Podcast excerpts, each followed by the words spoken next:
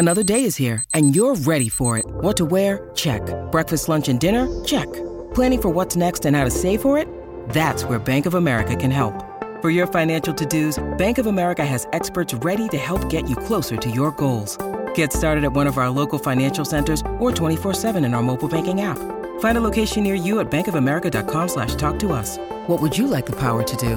Mobile banking requires downloading the app and is only available for select devices. Message and data rates may apply. Bank of America and a member FDIC.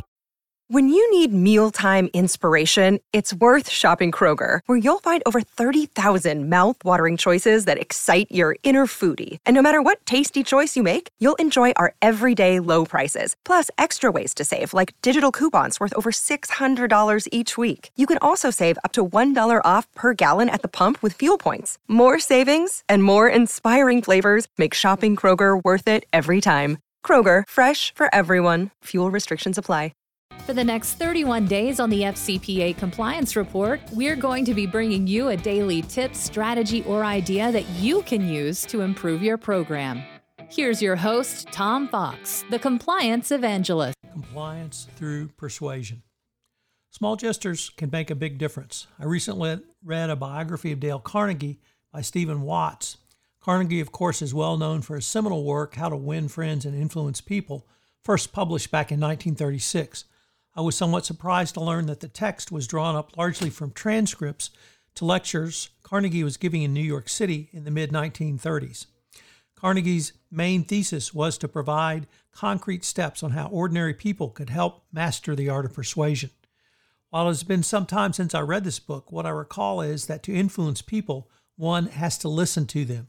For me, the book was about how to become a better listener. I cannot say enough about that skill for a CCO. If you hear any long term CCOs speak about their jobs, they will tell you it is largely about listening to people, whether those persons are employees, senior management, or the chief executive officer, or even board members. By listening to others, you not only hear, but hopefully you will come to understand their problems. You will allow them to come to decisions themselves, and you are not in the position of telling them what to do. It is a skill that have served many CCOs very well for many years. In an unattributed article in the Financial Times entitled Persuasion for the Time Pressed, it focuses on Professor Robert Cialdini, the professor at Arizona State University. He is one of the leading proponents of persuasion science, which draws upon various disciplines, including psychology, neuroscience, and behavioral economics.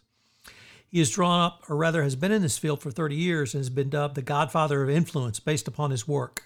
One of his insights was that a corporation should have a chief persuasion officer because such a person can help bring influence upon others, and it is often the smallest changes that can make the biggest differences in an organization. In his work entitled Psychology of Persuasion, he lays out what he believes are the six principles, universal principles of persuasion, which I have adapted for the compliance practitioner. Number one, reciprocity. People will feel obligated to return favors performed for them. But for the compliance practitioner, I think this means listening and using skills to help manage risks or even high risk areas. One of the points of compliance that is that unless a tra- transaction involves bags of cash being paid to get a deal done, there's usually a way to manage compliance risks. If you as a CCO can help an executive or company to successfully manage a high compliance risk, this will be remembered. Two, authority. Here, people look for experts to show them the way. The DOJ expects the company's compliance experts to have subject matter expertise on the FCPA and anti corruption compliance programs. This was made clear in the FCPA resource guide in the 10 hallmarks of an effective compliance program for the CCO. The insight is that you or someone in your staff must be able to answer the day to day questions that come up on doing business, not only in compliance with the FCPA, but with your company's compliance regime as well. Next, scarcity. Here, Cialdini takes a different tack by noting that the less a resource is available, the more people want it. For the CCO, I think this translates to the scarcity of your time.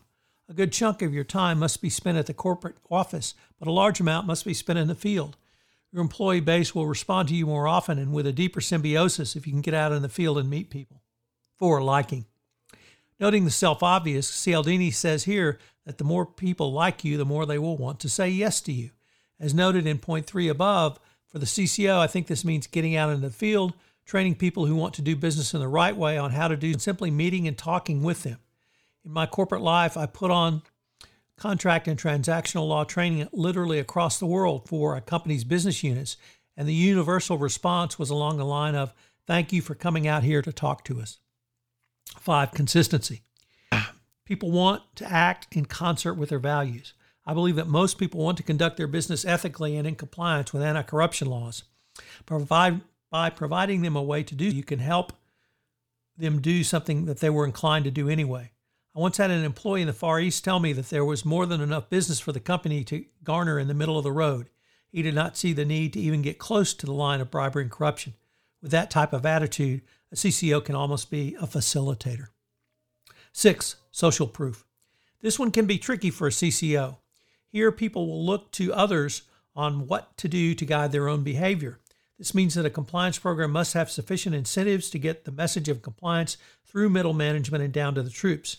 Simply put, if your employees see a higher revenue producer get bonuses and promotions for conduct that may violate your code of conduct, they will come down they will come to believe in short that management is much more concerned about the bottom line than in doing business ethically and in compliance. So what are today's three key takeaways? I think these seem self-evident and maybe even simple yet they're very well worth reminding. Number 1, a little can mean a lot. Simply going out into the field to meet people can mean something. And if you take that same tack with your key third party distributors, th- key third party commission sales agents, and key joint venture partners, it can mean a lot. Two, one of the primary keys to influencing people is to listen to them. There's one skill I've determined in leadership, it's listening, and a CCO can learn that. And number three, a CEO can enhance their communications by using Cialdini's six principles of persuasion when dealing with others as well. Hello, everyone. This is Tom Fox. I'd like to thank you again for joining me for this episode of 31 Days to a More Effective Compliance Program, and I hope you will join me for our next episode tomorrow. This podcast series on 31 Days to a More Effective Compliance Program is a production of the Compliance Podcast Network. This podcast is a part of the C Suite Radio Network. For more top business podcasts, visit c-suiteradio.com.